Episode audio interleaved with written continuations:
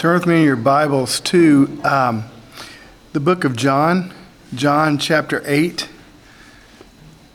But don't get comfortable there um, because we're going to be jumping all around. So, uh, John 8, we're going to begin reading in verse 31. I know your, your uh, bulletin says 39. We're going to begin reading in 31 and we'll go through 47. John 8, verse 31 through 47.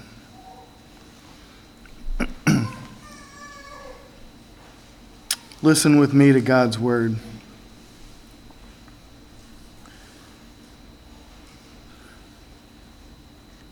So Jesus said to the Jews who had believed him, If you abide in my word, you are truly my disciples, and you will know the truth, and the truth will set you free. They had answered him, We are offspring of Abraham and never have been enslaved to anyone. How is it that you say you will become free? Jesus answered them, Truly, truly, I say to you, everyone who practices sin is a slave to sin. The slave does not remain in the house forever, the son remains forever. So if the son sets you free, you will be free indeed. I know that you are the offspring of Abraham. Yet you seek to kill me because my word finds no place in you. I speak of what I have seen with my father, and you do what you have heard from your father. They answered him, Abraham is our father. And Jesus said to them, If you were Abraham's children, you would be doing the works Abraham did. But now you seek to kill me, a man who has told you the truth that I heard from God. This is not what Abraham did. You were doing the works of your, your father did. And they said to him, We were not born of sexual immorality. We have one Father, even God. And Jesus said to them, If God were your Father, you would love me. For I came from God, and I am here. I came not of my own accord, but He sent me. Why do you not understand what I say? It is because you cannot bear to hear my word. You are of your father, the devil, and your will is to do your father's desires. He was a murderer from the beginning and does not stand in the truth, because there is no truth in him. When he lies, he speaks out of his own character, for he is a liar and a father of lies. But because I tell the truth, you do not believe me. Which one of you convicts me of sin? If I tell the truth, why do you not believe me? Whoever is of God hears the words of God. The reason why you do not hear them is that you are not of God. This is God's word. So today we're in our second sermon in our topical series on, on, on speech. And today we're thinking about, obviously, as you can tell by the readings and the, and the, the prayers, we're thinking about telling the truth. Why we should tell the truth. The first thing I think it's important for us to understand when we're thinking about telling the truth is that God is truth. We've already heard um, Pastor Larry talk about the Lord's attributes as God is truth, God is truthful. But let's take a look for a minute at some of other God's uh, some of God's other attributes. God is infinite. He's self-existing. He's without origin. He was created by no one and exi- has existed forever. God is immutable, means he never changes. Malachi 3 6, I, the Lord, do not change. So, according to Pastor Sam Storms, what all this means very simply is that God is dependable. Our trust in Him is therefore a confident trust, for we know that He will not, indeed cannot, change. His purposes are unfailing, His promises unassailable. We also see that God is omnipotent, meaning God is all powerful. What He says will come to pass. He is never limited by circumstances. He never says, Well, if it was up to me, this is what I would do. It is up to Him. And so we can trust what He says to be true. Psalm 33 6. By the word of the Lord the heavens were made, and by the breath of his mouth all their hosts. God is omniscient, meaning God is all knowing. God is never caught off guard. God not only knows what will happen, but he also knows what would have happened had something had some had we done something different. And so because God knows all things, he can be trusted as truthful. Similarly, God is omnipresent, meaning God is everywhere. Jeremiah 29, 23, and 24. Am I a God at hand, declares the Lord, and not a God far, uh, far off? Can man hide himself in secret places so that I cannot see him, declares the Lord? Do I not fill heaven and earth, declares the Lord? So God is never not in the know. Finally, God is all wise. The word here for all wise is omnisapient. However, uh, when I was in seminary, I tried to use omnisapient in a paper, and the grader wrote, "Don't ever, no one uses that word. Don't ever say that word ever again. Say all uh, all wise." And so, God is all wise. This means that God not only knows all facts, but He knows how all things work together. So when God says that He works all things together for the good of those who love Him, who are called according to his purpose, we can trust him when he says that. We can trust him with the truth, and we can also trust him in his care for us, in the trust that he will use all things for our good. So God doesn't give us needless, needless truth. He tells us exactly what we need to hear. And so when we examine just a few of these things about God's attributes, we can see that not only God is truthful, but we can have a deep, abiding confidence in his truth. In fact, Isaiah refers to God in Isaiah 65 16 as the God of truth, the one true God. And so, if God embodies all truth, the writer to Hebrews in Hebrews 6:18 tells us that it is impossible for God to lie. It is impossible for God to lie. And it's important to the gospel writer John for us to realize that this doesn't just apply to the Father. Like Father, like Son. Jesus refers to himself in John 14 46 as I am the way, the truth, and the life. And likewise, the Spirit in John 16 13.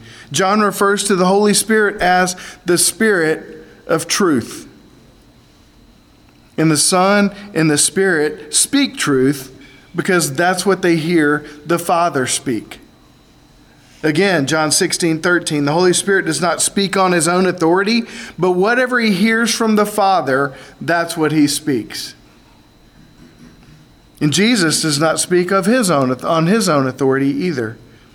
But the Father himself has given him a commandment what to say and what to speak. And what he says, therefore, is what the Father has told him. What we see in John 12, 49 and 50. And so we know that God is a speaking God. We've already seen that God created all things by his mouth. And he created mankind also by the word of his mouth. Let us make man in our, Father, Son, Holy Spirit, in our image. In the image of God, he created him. Male and female, he created them. And God not only created by his word, but we read in Hebrews 1 3 that God sustains all things. Jesus all stains, sustains all things by the power of his word. And so God's image bearer, man, was to steward over all creation by hearing and obeying all that God says. But the enemy, the father of lies, as we read in John 8 44, tempted Eve by challenging the truth of God's word and by twisting it and casting doubt upon it. By saying, Look, did God really say that you can't eat from the tree of the knowledge of good and evil? You won't die. No, really, what's happening? Instead, your eyes will be open so that you will know good and evil. You will be like God. You'll know good and evil. And so Eve, thinking, well, this must be a good thing. After all, we're created in God's image, so it would be good to be like God. And so she looked with her eyes instead of believing God with her ears. And she saw that the tree was good for knowledge, and she ate of it and gave some to Adam, and he ate as well.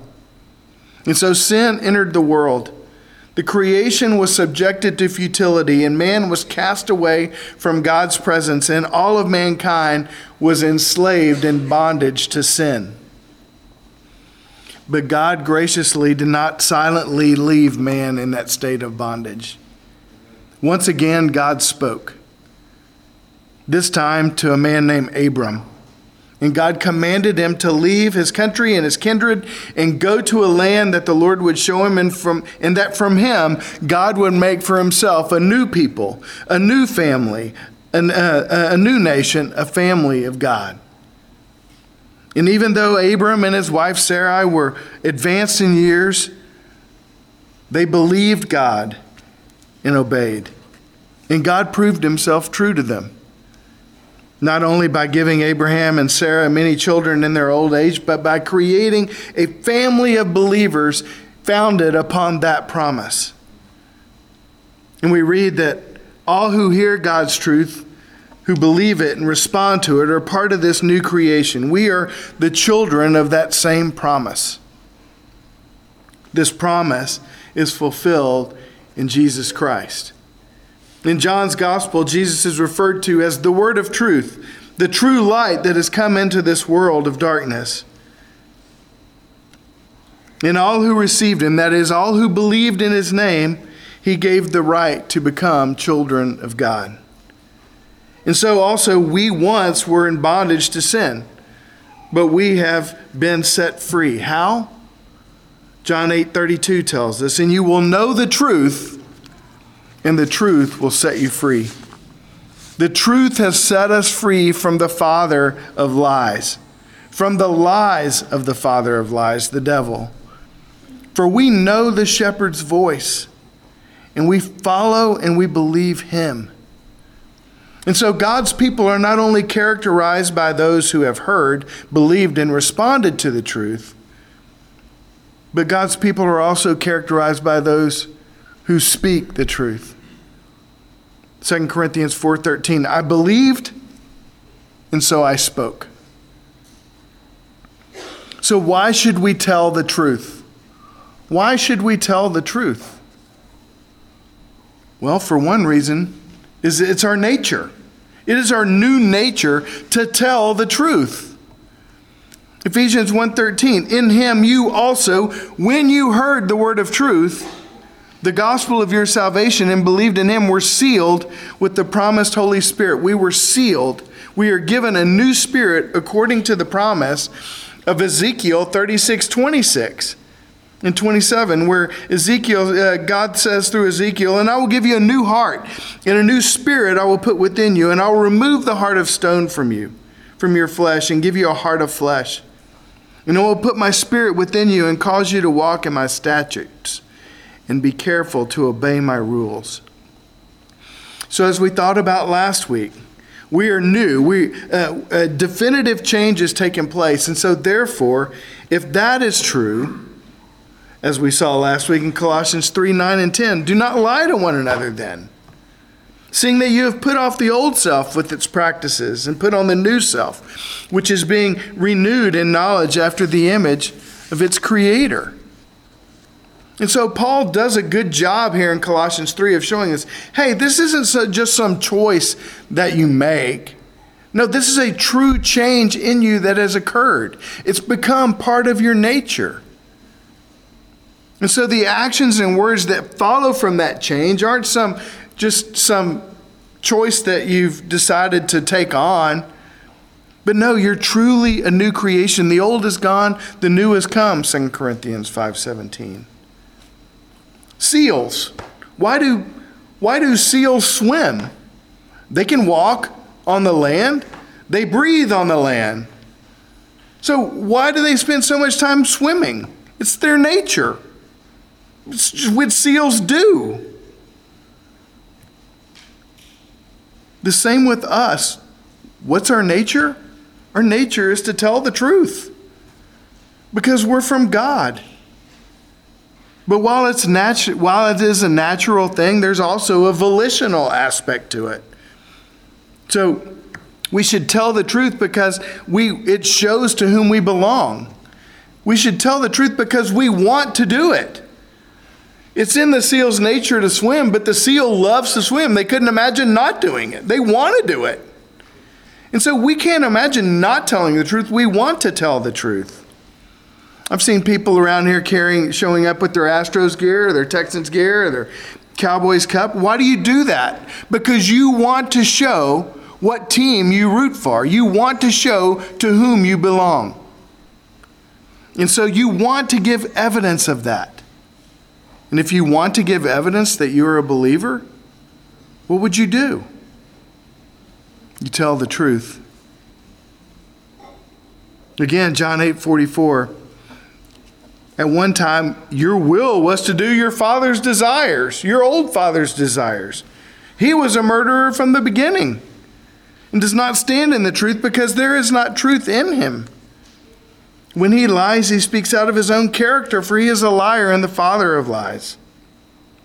But now you speak out of a new character and so your will is to do your true Father's desires. You desire to tell the truth, which gives evidence of your family's heritage. Another reason we should tell the truth is because it glorifies God. Specifically, we glorify God when we tell the truth about God. We're praising Him. When we have a prayer of adoration, Pastor Larry gave a wonderful prayer of adoration. You know what that whole prayer was consistent, uh, consisted of? Pastor Larry telling the truth about God. All he did, we endeavor in that prayer, is to do nothing but tell the truth about God. That's all we want to do. If it's not something that relates to us telling the truth about God, then we don't want it in that prayer. It's a prayer of adoration. We want to tell the truth about Him. We glorify God also when we tell the truth about ourselves. We glorify God when we confess sin about ourselves. I'm reminded of Joshua 7 19 and 20. You may want to turn there If not, you can listen. Joshua 7, 19 and 20. Page is it? Page 182 uh, and 183. Joshua 7, 19 and 20. You may remember Israel comes into the promised land. Things are going great. Victory, victory, victory, victory. And they go to Ai, and all of a sudden they're routed, and nobody knows what happened. And God tells Joshua, you may want to check your people. And so they realize that sin is in the midst of Israel, and so they cast lots and they go from tribe to family to, uh, to household, and the lot finally ends up on a man named Achan who had taken some things, taken the spoils of the land. Look at verse 7 19. Remember, what we're talking about here is we glorify God when we confess sin. 719. Then Joshua said to Achan, My son, give glory to the Lord God of Israel and give praise to him. How does he give glory and give praise? And tell me now what you have done. Do not hide it from me.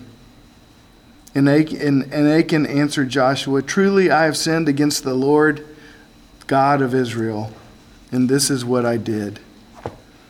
We give glory to God when we confess our sin. This is counterintuitive. How many controversies and difficulties and heartaches have we seen in evangelical Christianity and even in our own denomination where we have sought to cover up our sin or denied it only to have it come out and then we're defensive about it and try to divert attention away from it. Somehow thinking that we're protecting the image of God and the purity of the church by not confessing our sin, by not being honest and forthright, truthful about our sin. When we do that, John 1 8 and 9, uh, 1 John 1 8 and 9 tells us if we have no sin, we deceive ourselves, and the truth is not in us. If we confess our sins, He is faithful and just to forgive us our sins and to cleanse us from all unrighteousness. Again, if we believe that truth about God, that He is actually displaying faithfulness and justice to us when we confess our sin to Him, that truth should translate into us speaking the truth about our sin. For we are confident to know if God has said that I will cleanse you from all unrighteousness, then I believe that, and so therefore I believe, and so I want to speak. I want to speak the gospel. I want to speak the truth about my sin because I believe God is truthful. We glorify God when we don't pull any punches about our sin. If I'm caught in a lie, admit that I lied. Don't say, ah, I may have misled some people. You may have been led, I'm, you may have been led to believe something that's not true. And if you were misled by what I said, then I am I'm sorry for that. As J.I. Packer once said, a half truth masquerading as a whole truth becomes a complete untruth. When I am not truthful about my sin, I make God out to be a liar. While I may be professing to do it to protect God's image. While I may be doing that, we've seen that God is glorified when we confess our sin. And He displays His faithfulness and justice in our confession, in our true speaking of our own ways. If I am not truthful about my sin, I'm only protecting my image and the truth of God is not in me. We also glorify God when we tell the truth about God in a dark world. The truth is a voice in the wilderness. The truth is a light in a dark place. The truth is healing to a broken person. Which brings up another issue related to this. We're wrong if we think that the best way to care for someone, rather than telling the truth, is to flatter them. Flattery is excessive or insincere praise. But flattery can also be telling someone what they want to hear and making them comfortable in their error. Faithful are the words of a friend, profuse are the kisses of an enemy. Proverbs 27 6.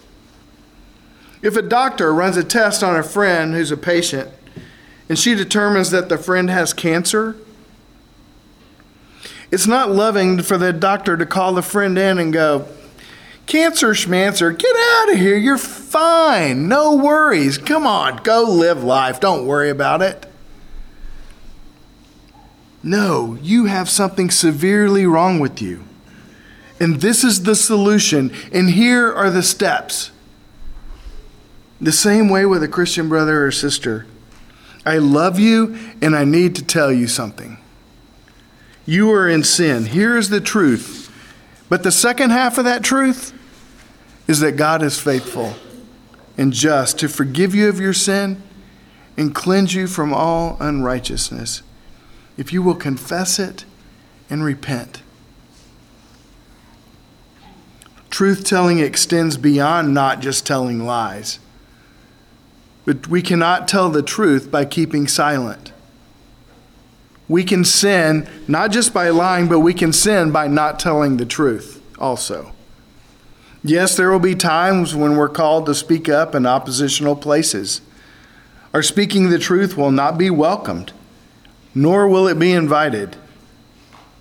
But darkness does not invite light, light invades darkness.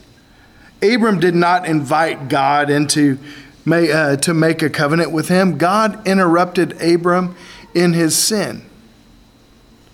We are commanded to speak up and to defend rights, the rights of the victim and the accused. And so not speaking up is sinful. Leviticus 5:1 If anyone sins in that he hears a public adjuration to testify, and though he is a witness, whether he has seen or come to know the matter, yet does not speak, he shall bear his iniquity.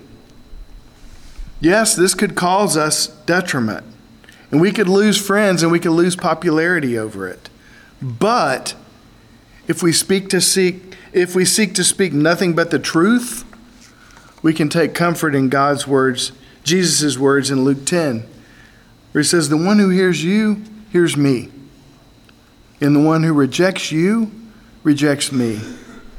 And the one who rejects me rejects the one who sent me. Finally, in this glorifying God through speaking the truth, we glorify God when we tell the truth to our brothers and sisters in Christ. We glorify God when we tell the truth to our brothers and sisters in Christ. We're called to rebuke, we're called to admonish, we're called to correct, we're called to encourage one another with the truth. And we're called to speak the truth of the gospel to one another. And so if I see something positive in your life, an evidence of grace, I should be willing to speak up and encourage you with it, no matter how small it is. Because this is my joy. This is what I want to do. I want to speak the truth, I want to encourage. Which leads to the next point. Why should we speak the truth of God to one another? Because telling the truth is God's plan for sanctification and for building his kingdom.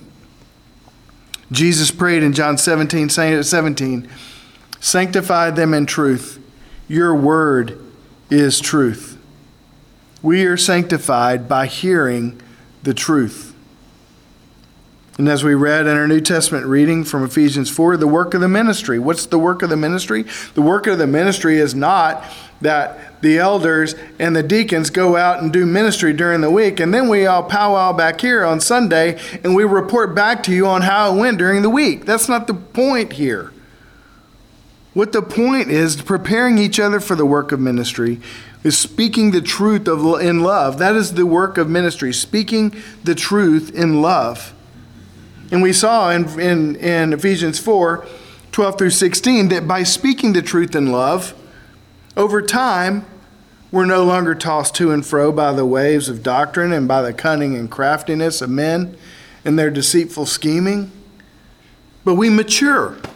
We grow up. How? We grow up, verse 15 says, in every way. How do we grow up? In every way. Every way imaginable, that's how you grow through speaking the truth to one another. We grow up more we grow more up in Christ. We draw closer to him. We draw closer to one another. We submit more to Christ. We look more like Christ. We become stronger, building up one another in love. We encourage one another in looking more like Jesus. Which leads to our last point.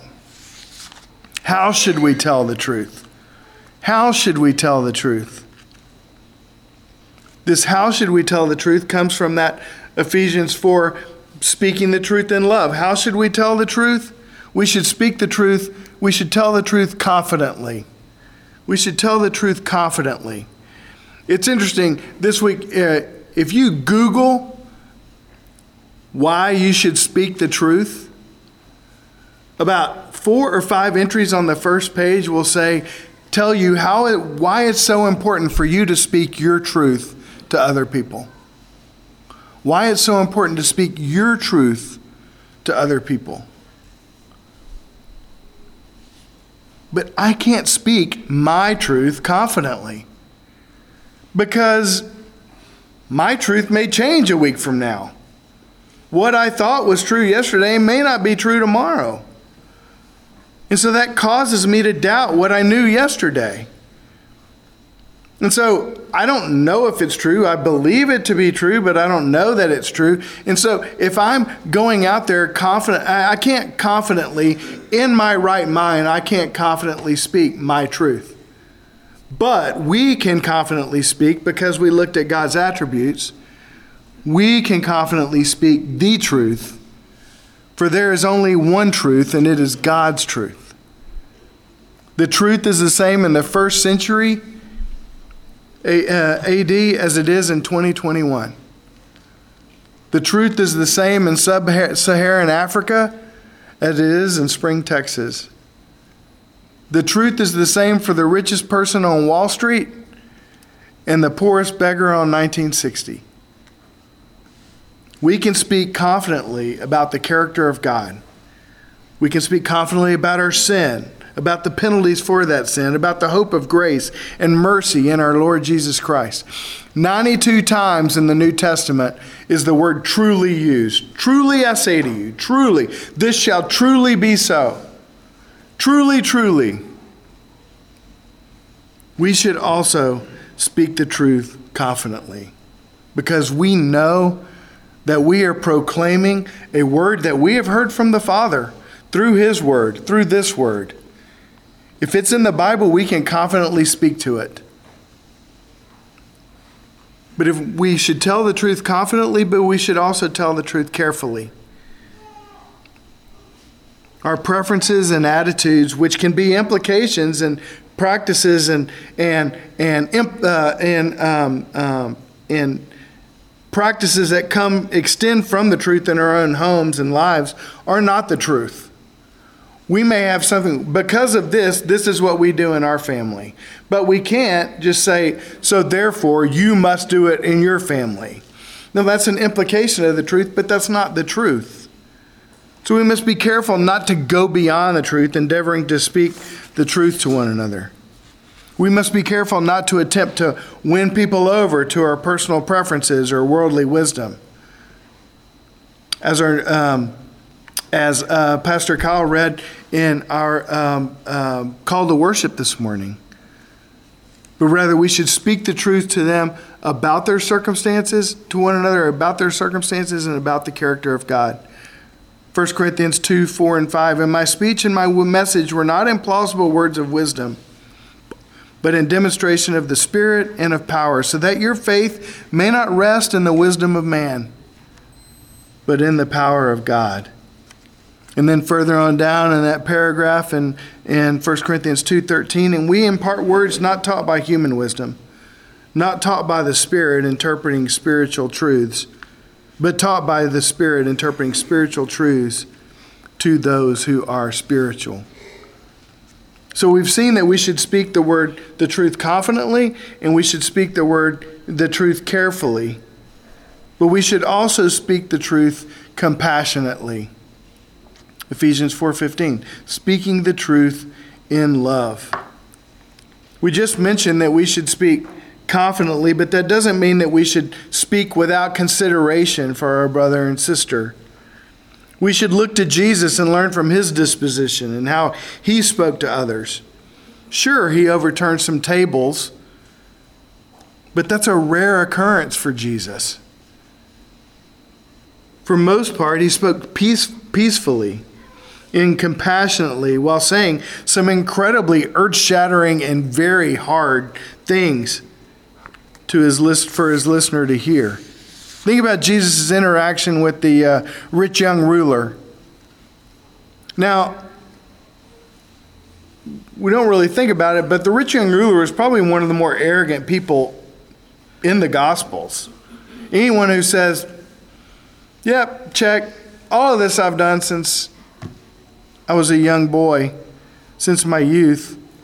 If someone is begging to be put in their place, the rich young ruler is begging to be put in his place. But Jesus looked at him and loved him. He loved him and said, There is one thing you lack.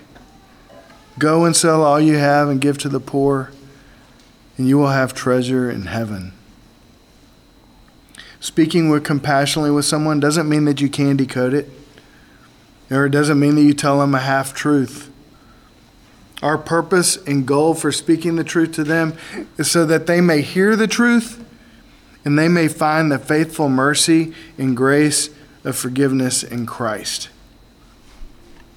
But if we use the truth in a condescending way, we're not speaking the truth in love.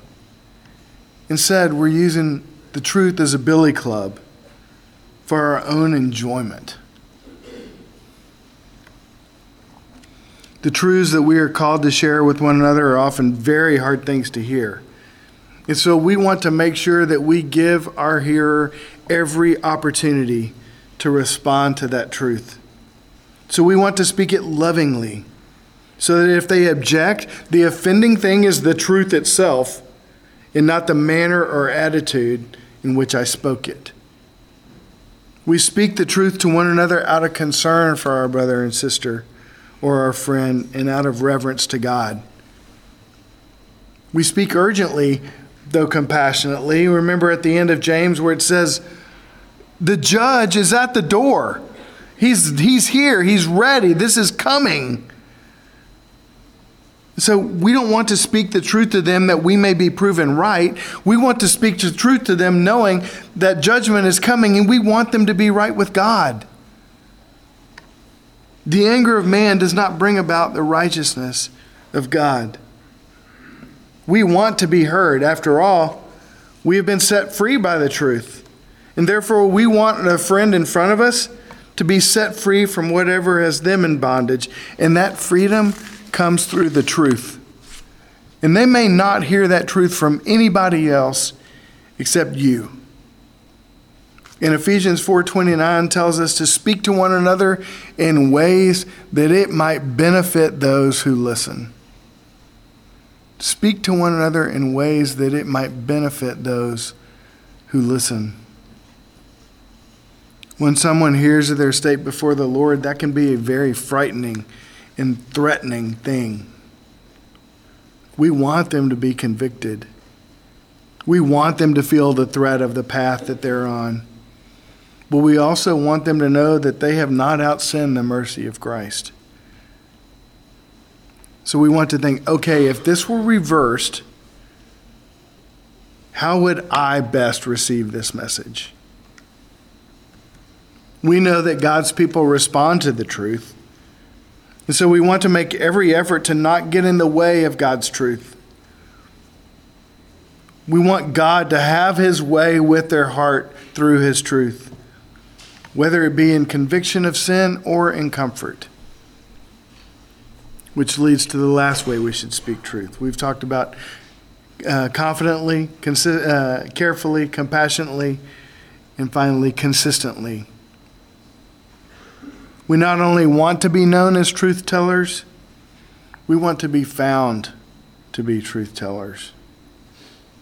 This is especially true in the workplace and in the home. In the workplace, you're often associating with people who are not believers, and they may very well know that you are. And what they see in you is a picture, an idea that of all they may know of Christ. Are you a truth teller? Are you honest? Are you a self promoter? Are you a flatterer? Are you kind and compassionate?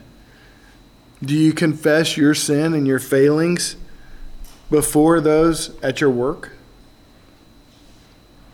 All of this lays your foundation as a truthful person. If you are, you will one day be asked to give an account for the hope that you have, and so we must be prepared for that day. And even today, even tomorrow morning, you are building a foundation of credibility for that day. If you display the grace and peace of Christ, even in your failures, this commends the gospel as true to the unbeliever. In your home, your family sees your warts and all. Do they know you as a truthful person? Do you confess your sins and ask for forgiveness?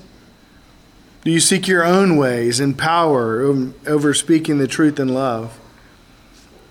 Does your relationship with your spouse convey your commitment to the truth? Your children show their devotion to the Lord by obeying you. If you're inconsistent in telling the truth about your sin, then you are exasperating your children.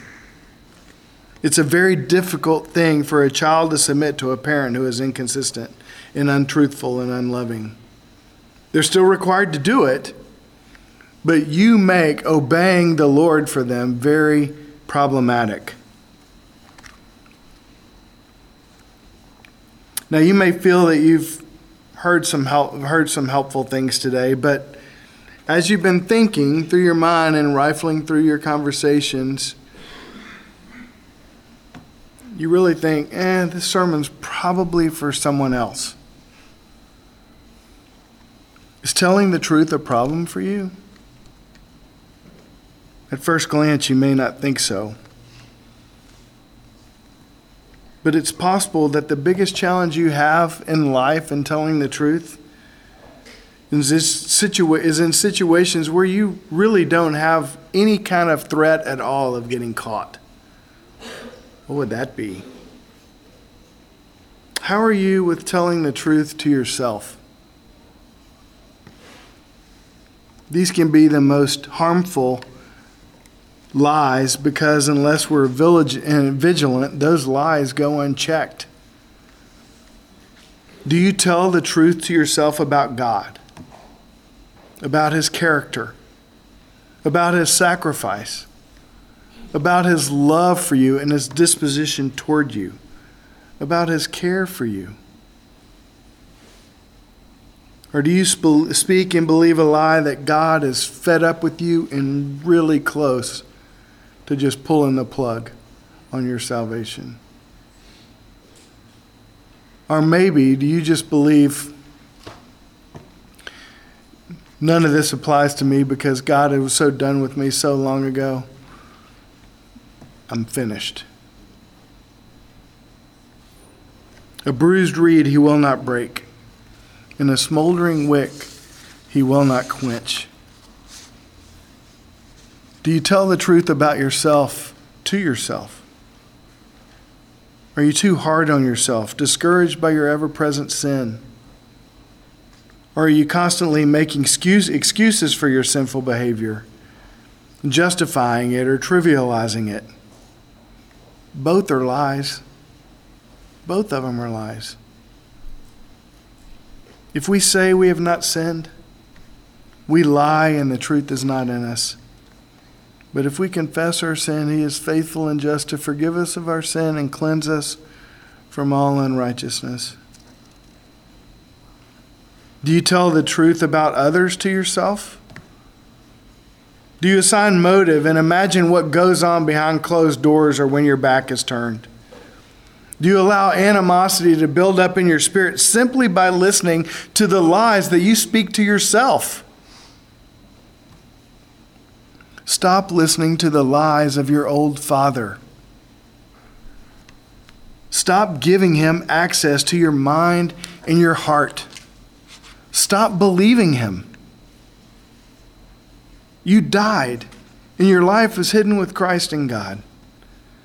Do not lie to one another nor to yourself. Seeing that you have put away the old practices, old self with its practices, and put on the new self, which is being renewed in the knowledge after in knowledge after the image of its creator. Brothers and sisters, speak the truth. Speak the truth about God. Speak the truth about yourself. Speak the truth about one another. This is how God builds his kingdom. And this is how God is glorified in this dark world. Let's pray.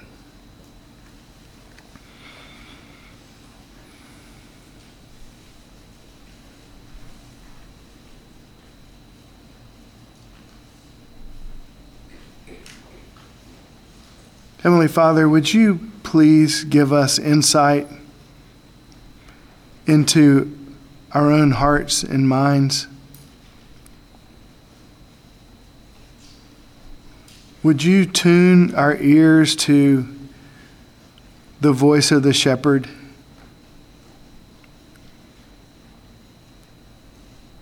Would you please drown out the lies of our old father?